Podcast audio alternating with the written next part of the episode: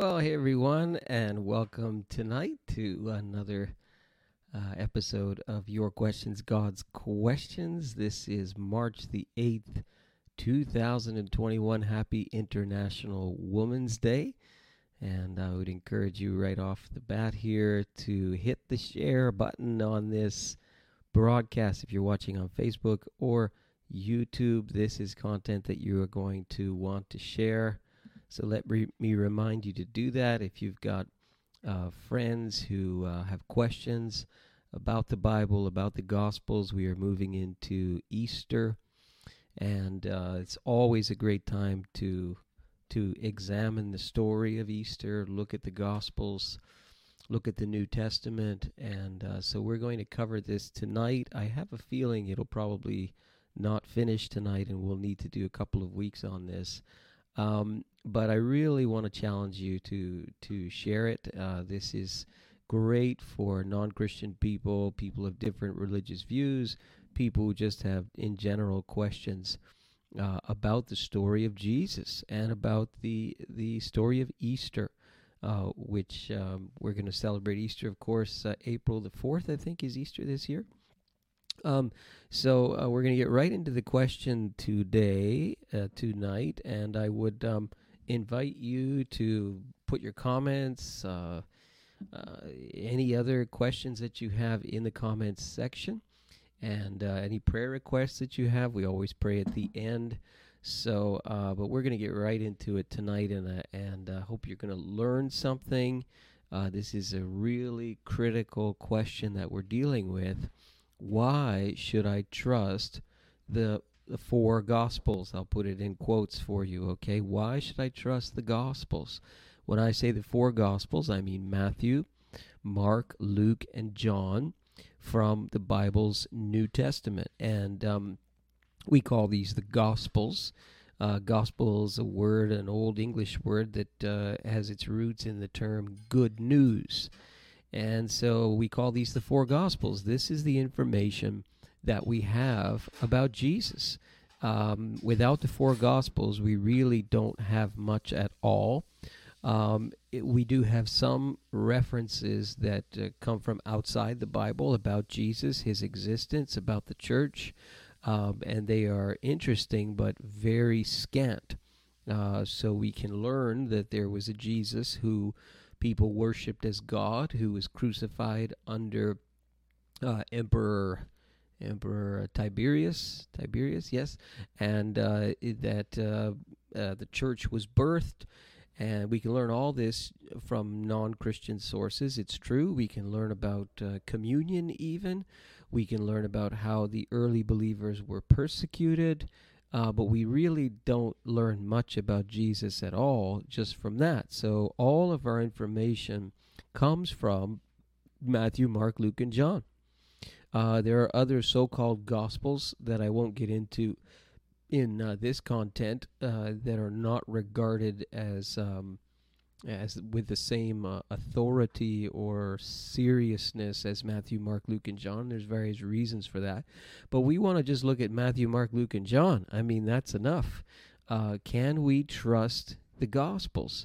When we read the story of Jesus, is this really trustworthy? Because if it's not, then uh, we're trying to believe something that really doesn't have much basis. Uh, and it's not really that reasonable for us to believe. So uh, this is this huge, huge question, a huge issue.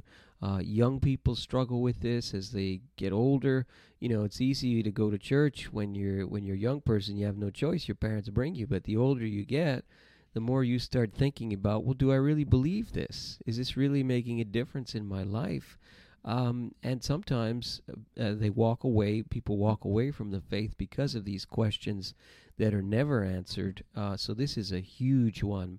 Can we trust the four Gospels? So I'm going to put some slides on the screen for you, and uh, this is why I tell you to share. Uh, you're going to find this very, very easy to follow, and um, it's easy for people who have no knowledge of it whatsoever to follow.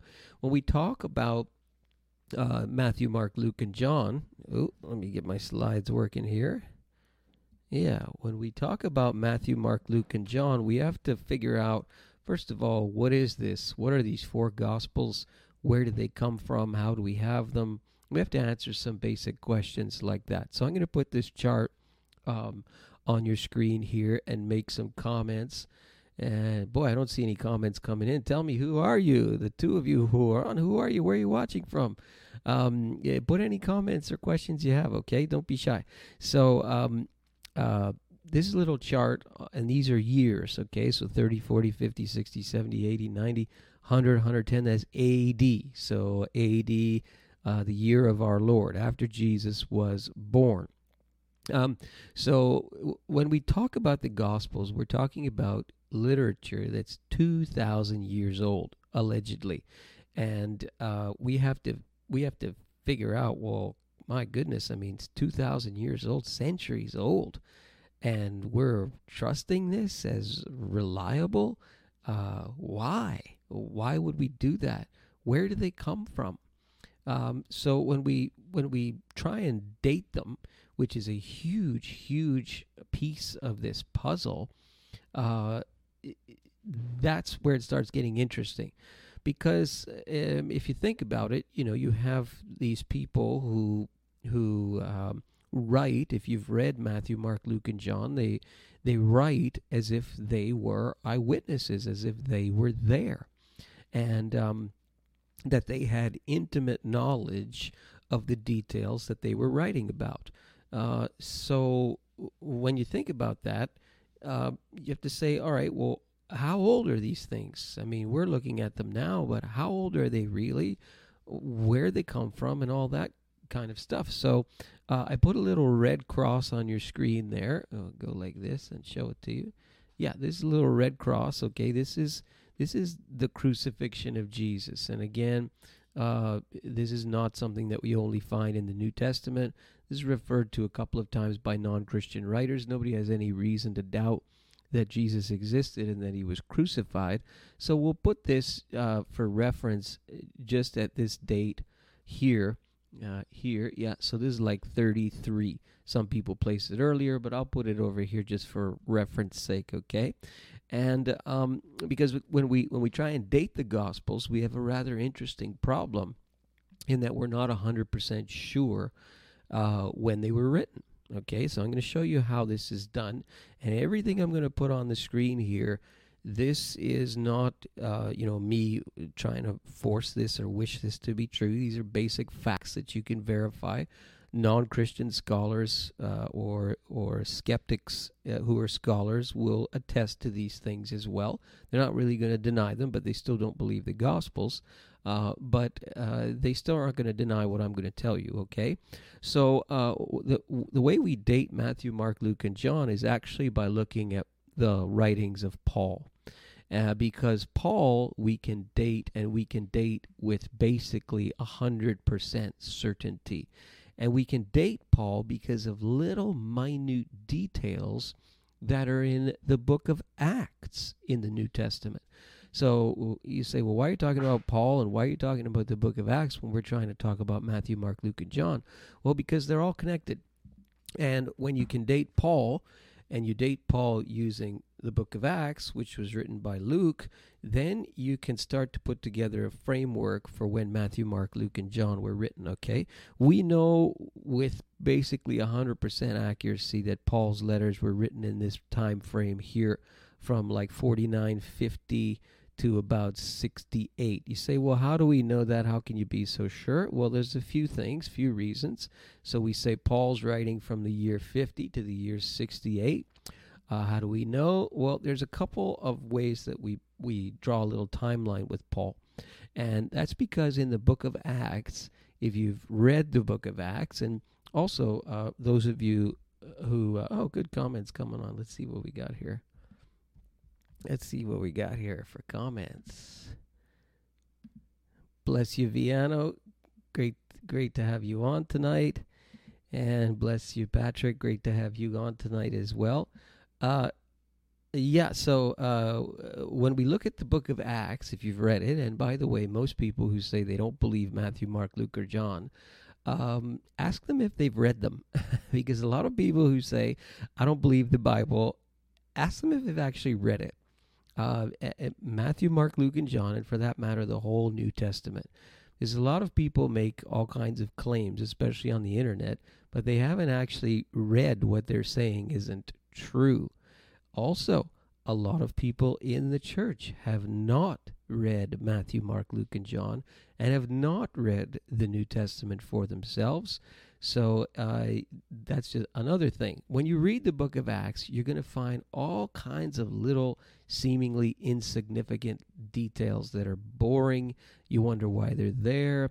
But we can, when we look at it, we can ask ourselves all kinds of questions, and we can actually fact check some of these things, many of these things actually, in the book of Acts. And we have two when it comes to the writings of Paul. The first one is in Acts chapter eighteen uh, uh, and verses one to two, and the second one is Acts chapter eighteen verse twelve, and the uh, last one relates to when Paul was uh, martyred, put to death.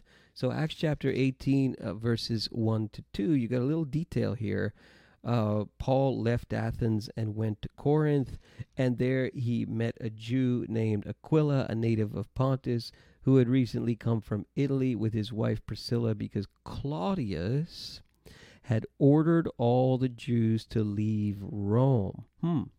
Paul went to see them, and because he was a tent maker as they were, he stayed and worked with them. It's really insignificant. You say, well, well, who cares about these people, Aquila and his wife, and some expulsion from Rome under Emperor Claudius? Well, it just so happens that we can confirm the expulsion of the Jewish people uh, from Rome in the year forty-nine through the first century uh, historian Suetonius. And uh, this is a detail that recorded for us in a non-Christian history book. And here you go, presto, uh, Luke is talking about the same thing. The two of them coincide. You can corroborate what Luke is saying with something that's totally outside the Bible, fact of history. Um, it, the Jews were expulsed from Rome in the year forty-nine. Aha. So that means that Paul arrived in Corinth in no later than the year A D fifty. Um, and we know that he started writing to the Corinthians immediately after, or pretty well immediately after he arrived there. And so we we put that together. Again, even uh, uh, non-Christian uh, New Testament scholars will agree that Paul started writing Corinthians fairly quickly after he arrived there. So then you skip down to verse twelve of chapter eighteen, and you see another little detail. While Gallio was proconsul of Achaia, the Jews made a united attack on Paul and brought him into the court. Little minutia detail. Who's this guy Gallio? Well, it just so happens that archaeology has turned up an inscription that indeed confirms Gallio's one-year appointment in uh, as proconsul in Achaia in the year fifty-one. So Paul is definitely writing the book of First Corinthians in the year fifty. And this is put together by two sources that are not from the Bible at all, not from the New Testament at all. This is all so-called secular history, things that really happened, that you can dovetail very nicely in Luke's um, account. And Galatians could have been written even earlier, some say, than Corinthians. It could have been written in the year forty-eight. That's really, really early. So if you're going to lie about something, if you're if you're going to say Matthew, Mark, Luke, and John are not reliable uh, witnesses to what they experienced, what they wrote about, um, then you have to say, well, why would they write so early? And you'll well get to how early they wrote in a moment. But if you're going to write down something uh, and you're going to lie about it, You'd be you'd be wiser to wait a little while. You'd be wiser to wait until, you know, the people who could say you're a liar are no longer around, and then you could write it down. You know, wait wait uh wait forty, fifty years, uh, so you could you know invent something. Uh, but if you're writing it down really quickly, while people are alive who could confirm what you're writing is true or false, hmm, that's that lends some credibility to what you're writing, right? Um, so that's how we get the initial date of uh, of when Paul wrote. And then we can move to Acts chapter twenty-five, again using Luke as a reference. And you've got Paul on trial before uh, Festus, and you can read it for yourself. But we know that Festus arrived in Judea, again from the non-Christian history. We know that he arrived in Judea in the year sixty, and he dispatches Paul to Rome to to face the Roman authorities, where he would eventually, eventually he would die at the hands of Emperor Nero in the year sixty-eight. So that's the latest that he could have written. So that's why we get this, this chart here that I've shown you, where we can confirm this is when the Apostle Paul wrote. Okay, this is really, really important for you when you date Matthew, Mark, Luke, and John. Now, now I've got dotted lines on your screen over here that you can follow. These dotted lines, this is the destruction of the city of Jerusalem and the temple. Three years before, from sixty-seven to seventy, the, the, the Romans took siege of Jerusalem and eventually destroyed it, destroyed the temple in the year seventy. It was like the end of the world. It was like the apocalypse took place. And um, uh, they would have thought that. It's interesting that Jesus himself, it, it's recorded for us in the Gospels that he predicts the destruction of the temple. Very interesting. Um, and it happens in the year seventy. You can go and visit the temple remains today. There's basically nothing left except a, an outer retaining wall that they call the Wailing Wall, sometimes where uh, people go and pray, the Jews go and pray there. That's sort of the last remaining piece uh, of the temple, but it's a retaining wall.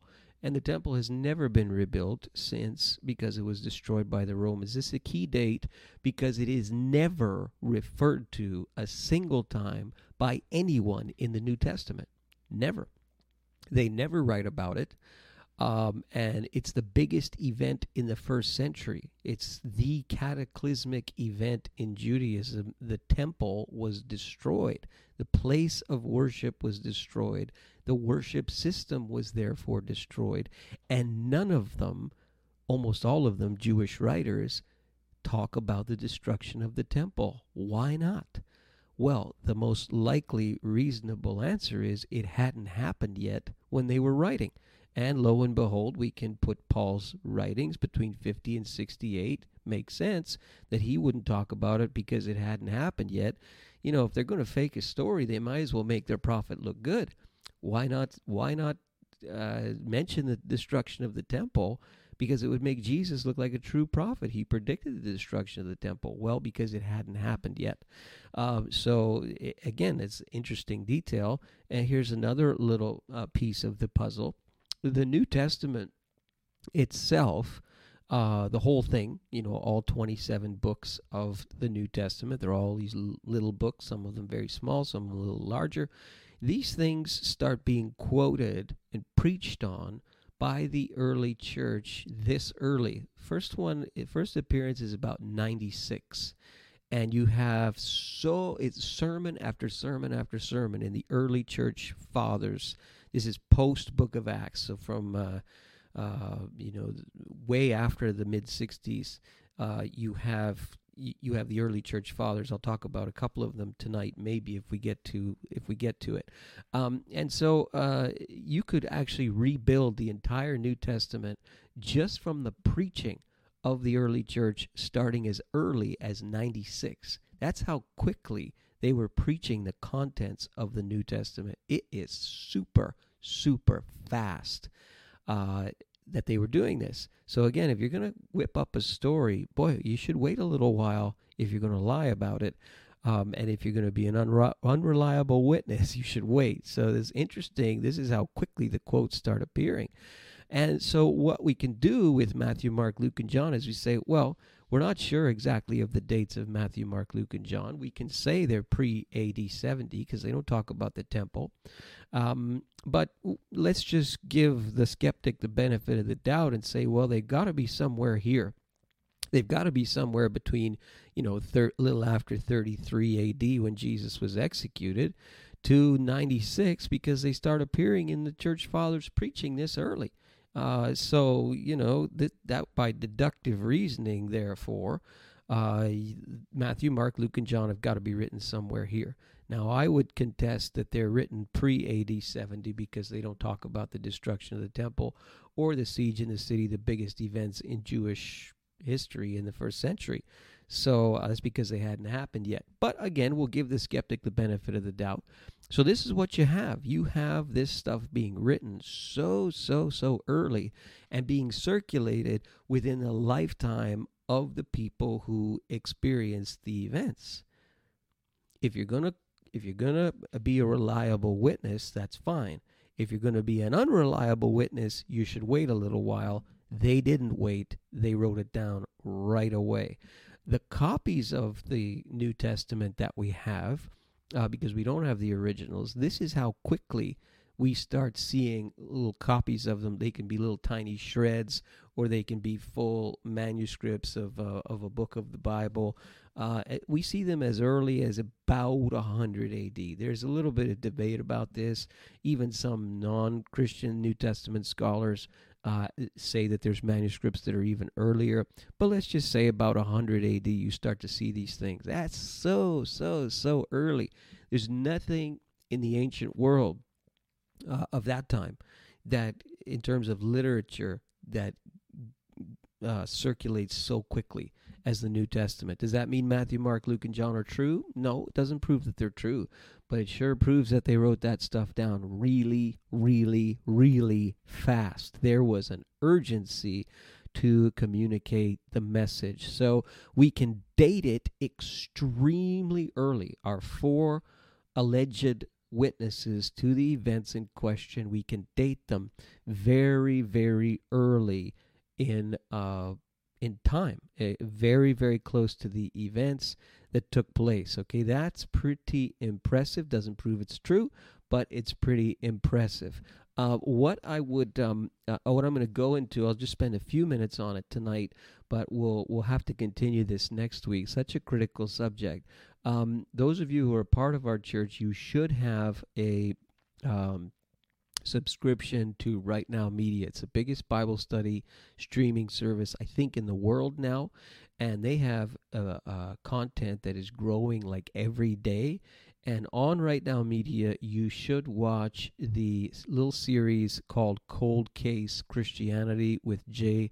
Warner Wallace. And I'm going to use uh, some of the premises in his uh, work. He's written several books, um, and uh, I'm going to use some of that as we go through this. A- and you should watch it. They're not long, but they're going to give you um, uh, a lot of food for thought. J. Warner Wallace is a, co- a former cold case Uh, homicide, uh, cold case is a, a homicide that's not solved, investigator out of California. And he was a, uh, an atheist, he was a skeptic, and was challenged um, by somebody to look at the Gospels, Matthew, Mark, Luke, and John, with the same rules that he would apply in a cold case. And in a cold case, uh, you're trying to solve a murder where Uh, the witnesses have passed away. Sometimes you have very little to go on, and you have to establish whether or not you have anything credible. You have to put together all kinds of lines of evidences and all of that. You have to get into a courtroom. And what he did was, uh, to satisfy his own curiosity, is he took the same principles and applied them to Matthew, Mark, Luke, and John. Are these people reliable witnesses? Let's pretend that, that the story of Jesus is a cold case, and let's treat it as a cold case, and let's see if these four alleged witnesses stand up to the tests that would take place in a courtroom. And he was stunned to discover that uh, they do. And uh, so he became a Christian reluctantly, not because of not because of any other reason, except he had demonstrated to his own satisfaction that the Gospels were trustworthy and that these witnesses were reliable uh, enough to make a reasonable decision um, of faith. And so y- you cannot you cannot prove uh, the Bible to be true this way, but you certainly, uh, bless you, Jackie, good to see you tonight, uh, but you certainly can um, uh, have a, a case to build conviction uh, for the things that you believe. And uh, so he he he's a Christian now because of his work on Matthew, Mark, Luke, and John as a forensic, in a forensic way, as a cold case investigator. Fascinating guy, and uh, you will love the way that he that he presents the material. Um, and uh, so I would highly, highly recommend that you watch this on Right Now Media. If you need an account, contact me, and I will um, set you up with that. Uh, so he's got he's got four criterion for establishing the reliability of uh, witnesses. And uh, it, this would be in a cold case. And uh, so the first one, and I guess we'll do just the first one tonight, is were these supposed eyewitnesses um, to whatever took place, were they actually there? So were they eyewitnesses to the events? Were, were they present? Uh, yeah, that would be a pretty reasonable thing to to ask, right? When you're talking about whether or not a witness is trustworthy, well, were they actually there? Uh, there's some debate about who wrote Matthew, who wrote Mark, who wrote Luke, who wrote John. Uh, you know, and some some uh, critics will say, well, if you don't even know who wrote them, how can you trust them? Um, well, the, the the point is not specifically who wrote them, but were they there? Were they eyewitnesses to what they were claiming and what they are claiming in their uh, testimony? And so um, the the answer to this particular test is quite easy because we've already established it in our little timeline there. Uh, so, for example, uh, James, the half-brother of Jesus, Peter, uh, that's the Apostle Peter, and Paul's deaths are not recorded in Matthew, Mark, Luke, or John. In fact, they're not recorded in the entire New Testament. Uh, the siege and destruction of the temple are not recorded or mentioned at all. And yet other things are. So uh, James Zebedee's execution is mentioned. And uh, that took place, I think, uh, in the year forty-four. Uh, why is that mentioned?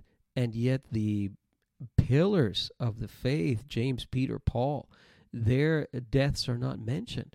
One would think that those folks, their deaths would be mentioned if the uh, if the Gospels were written at a later date, uh, but they're not mentioned at all, as if they never took place. The destruction of the temple, uh, not mentioned at all. The siege of Jerusalem, not mentioned at all. Why? Because most likely they hadn't happened yet. Adds weight to, again, an early date, and we can establish this very well by looking at when Paul wrote, looking at when the preaching of the of the the contents of the New Testament started, looking at these manuscripts.